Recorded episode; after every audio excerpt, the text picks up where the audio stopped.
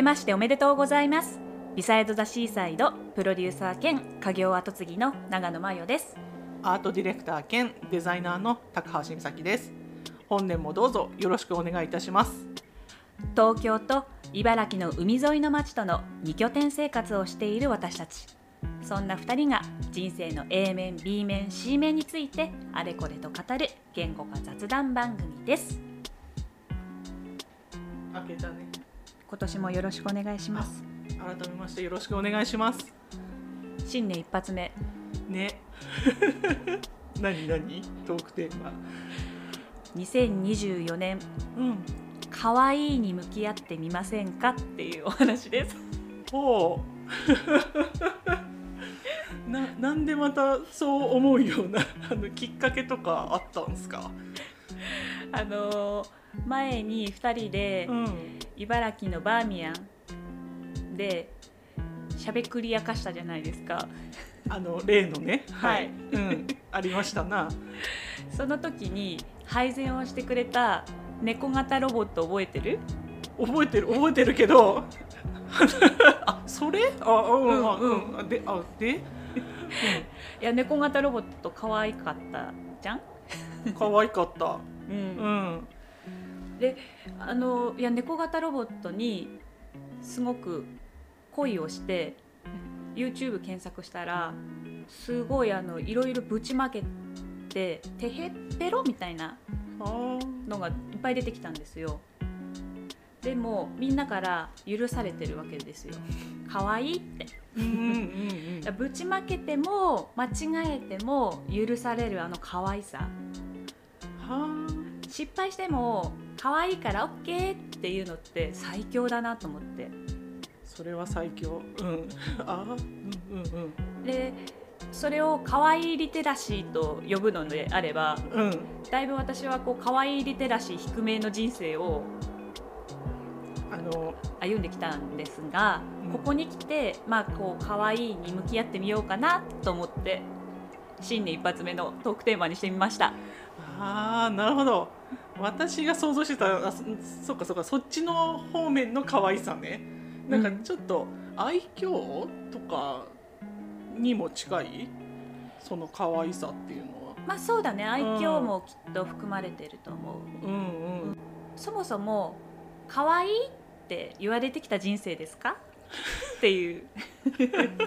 美咲さんどう？ない。可愛いってうん言われたことはないねそういうことについて。だから最近あなたに言われる。そうだね確のが初めてよ。あそう？うん。41年の人生で？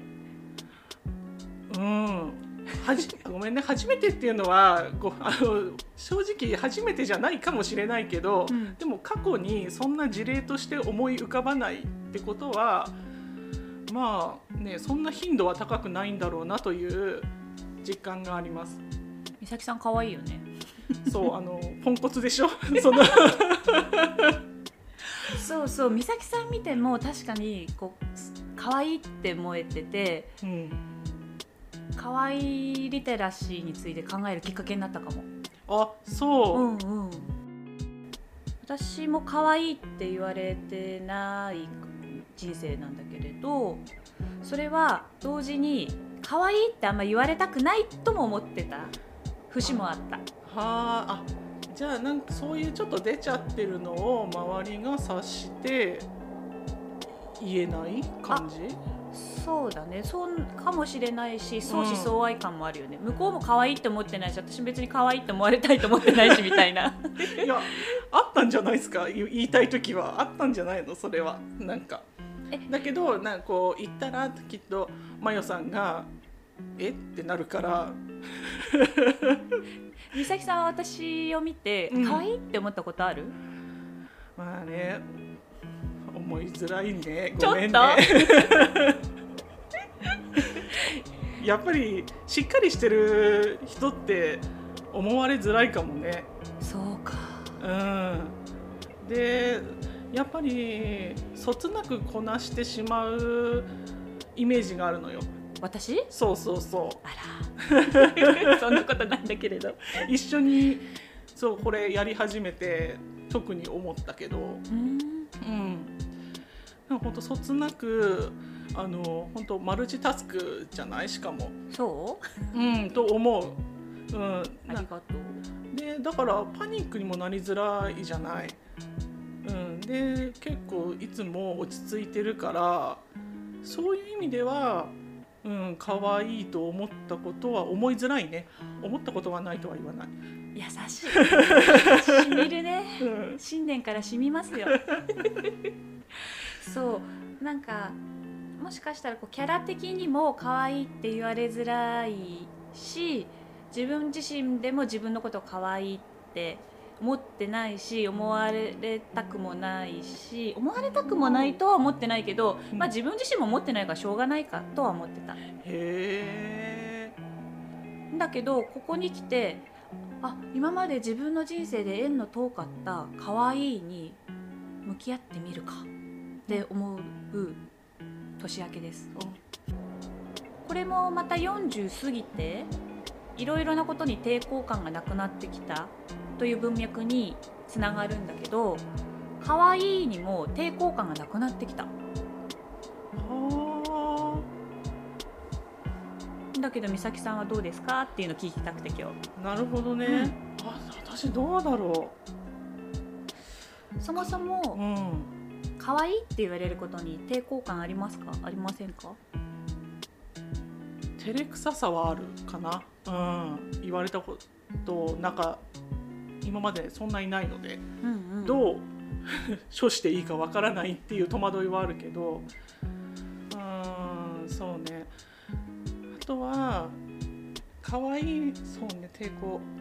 あと自分が選ぶ時も何かその服であるとか小物を選ぶ時も私はわざと避けるような、うん、ことをしてきたかも。うんあのかわいあの可愛いって思っててもやっぱ自分に似合うか似合わないかとか自分のキャラかどうかっていうのをやっぱ見定めてしてきたからっていう過去があってで今じゃあどうかっていうとうーんそこまでの抵抗は正直なくなってきたけどかといってじゃあその可愛いと向き合ってみるかっていうようなフェーズまでにはなってないかな。そんなポジティブにちょっと向き合えてないっす。なんだろう。さっき「可愛いリテラシーって愛嬌ですか?」ってうん。美咲さんに言われてもしそれ愛嬌が可愛いリテラシーをご五芒星みたいなチャートがあったらそこは多分なんか多分9大点ぐらいは取れてるような気がするんだけど、なんだろうな。テヘペロ感とか。あでもテヘペロ感もあるよな。えそうテヘペロ感あるよ。私ある？うん。これちゃんと喋る前にさごぼう星作ってみたら面白かったね。確かに。かわいいチャートを作ってみましょう。まず外向き内向きで言うとうん。外向きに可愛いリテラシーを発揮する時は愛嬌。愛嬌。もし内向きにうん。私可愛いって思うのってなんだ？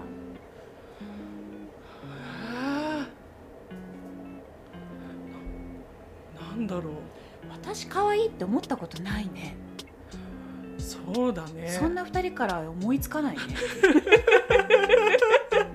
調子いいなっていう時はあるけどね。そうだね。それをもってして可愛いって思ったことはないね。ないね。可愛いリテラシーってそもそも何だって話だけ？どね可愛いリテラシーはあのいや猫型ロボットを見てうん。可愛いリテラシー高いなって思ったんだけど全部外向きのものなのかな。あと、ねえ。未熟？そう未熟だから可愛いって思われることはあるよね。ある。愛嬌があるか未熟かどうか。うん。あと何？あと私は外向き内向き。じゃなくてもいいよ。うんそうね。私はイメージでうんうん。あの丸いとかあと甘い、丸い甘い、うん、丸い甘い。そんなイメージがあるな。うん。あとはもう単純に色うん。うん。パステルカラーとかそういううん。イメージ。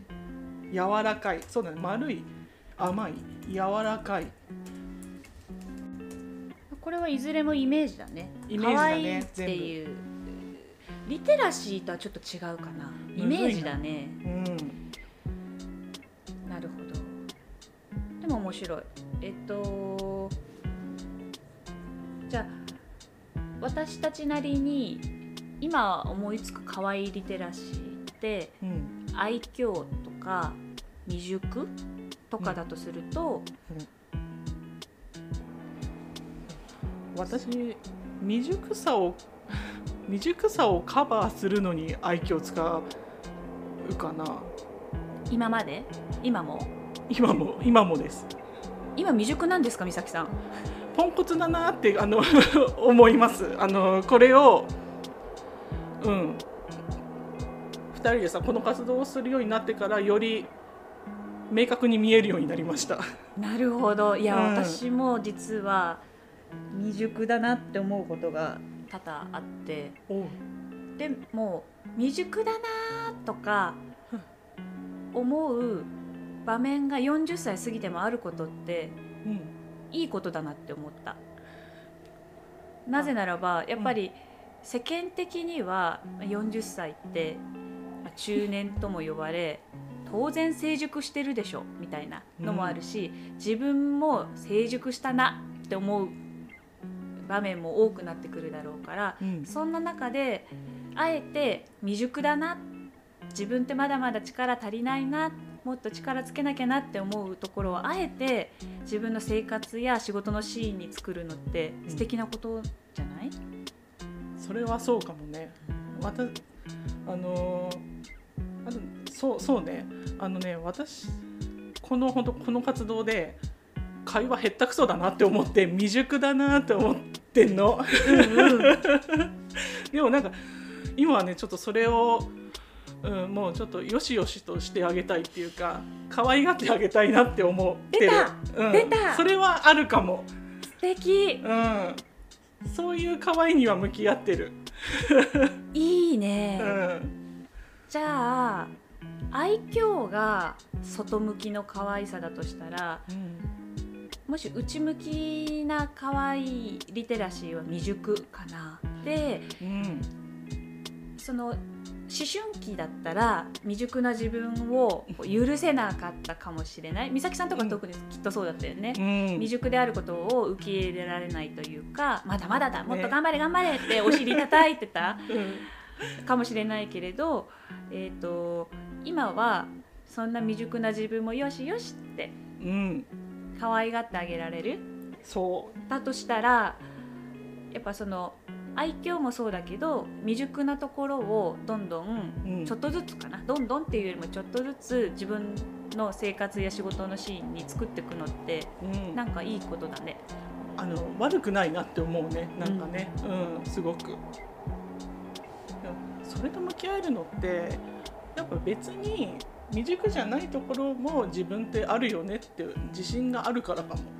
その自己肯定感や自己重要感があるからこその未熟さを作る。。う。うんん、そうだねうん。なんか熟しすぎたくないなっていうのもありまして 面白。なんか常になんかあわあわしたり 私ってダメだっていううん。自分もあってほしいなっていうのは確かにあって。だからちょうどいいよね。なんかこのポッドキャストね。私たち喋り慣れてない私たちが、ああでもないこうでもないって自分の未熟さをさらけ出しながら改善していこうっていう 活動。なんで配信してるんだろうね。もうケアだよねこれお互いの。なんか。本当だね。うん。お互いのケアを世にちょっとさらけ出してる感はあるね。ある。さらけ出してこ。みんなさらけ出してこ。可愛いって思ってくれよっていうね。あそれは思ってなかった。そっか。みんな私たちのこと可愛いって思ってねとは思ってなかった。あそう？うん。ああ面白いね。それは何だろう？私の悪いとこが出ちゃったかしら。可愛いと思ってくれよっていう美咲さんの可愛さは分かってほしいなとは思うけど上がってほしいね、うん自分の可愛さは分かってほしいとはまだ思ってなかったかも。なるあほど。ーこんなテヘベロな部テヘベロっていうかだうんあの例えね。うん。未熟さの例えでテヘベロって言ったんだけど、うんうん。こういう部分もあるからまあちょっと可愛がっておくれよとはならないか。そうだね。うんさんが言う通りまあその熟した基盤があるからこそうん。未熟な自分も自分でも受け入れられるしこういう配信を通して他の人にもさらけ出せる。そしてそのさらけ出したことがもし誰かの救いになるのであれば、うん。例えば「分かる分かる」とか「私だけじゃなかった」っていうふうに誰かをこう少しは和ませてあげるようなことができるのであれば幸せだなと思って。それは思ってるよ私も。よかった。さっきイミジクも美咲さんがあのイメージ可愛いのイメージにパステルカラーって。ほうほう。うん。でも今流行はくすみカラーじゃないですか。うん、大好きなんです。くすみカラー？くすみカラー大好きなんです。うん、くすんでこ？ポジティブ。ね。2024年はうん、あの可愛いに向き合ってくすんでこ そういう可愛さもあるよねっていうことですよね。ですですうん、ですですうん。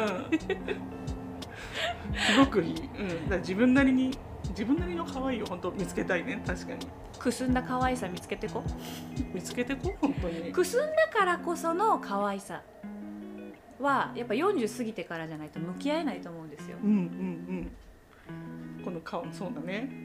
やっと未熟と向き合えるようになったっていうのもそうだし。うんうん。そうだね確かにもともと結局熟せなかった自分のも愛せるしうん。新しいことに挑戦して未熟である自分を痛感してもよし明日も頑張って生きてみようみたいな風にすごい幸せじゃないそれ。めっちゃウェルビーイングな状態だねうん。いやそういう状態だと本当そうよ。幸せ。っていう話でした いやね本当今本当に ING 系で未熟と向き合ってるからね私は。それも受容してこうって思ってる。うん。本当だうね、ん。じゃあ2024年はくすんだ可愛さをうんお届けできるようにさらけ出していきましょうってことではい。今回締めたいと思いますはい。番組では皆様からもお悩みやエピソードトークテーマを募集していますメールアドレス bcside2.gmail.com bcside に数字の 2.gmail.com です最後までお付き合いいただきありがとうございました。それではまた次回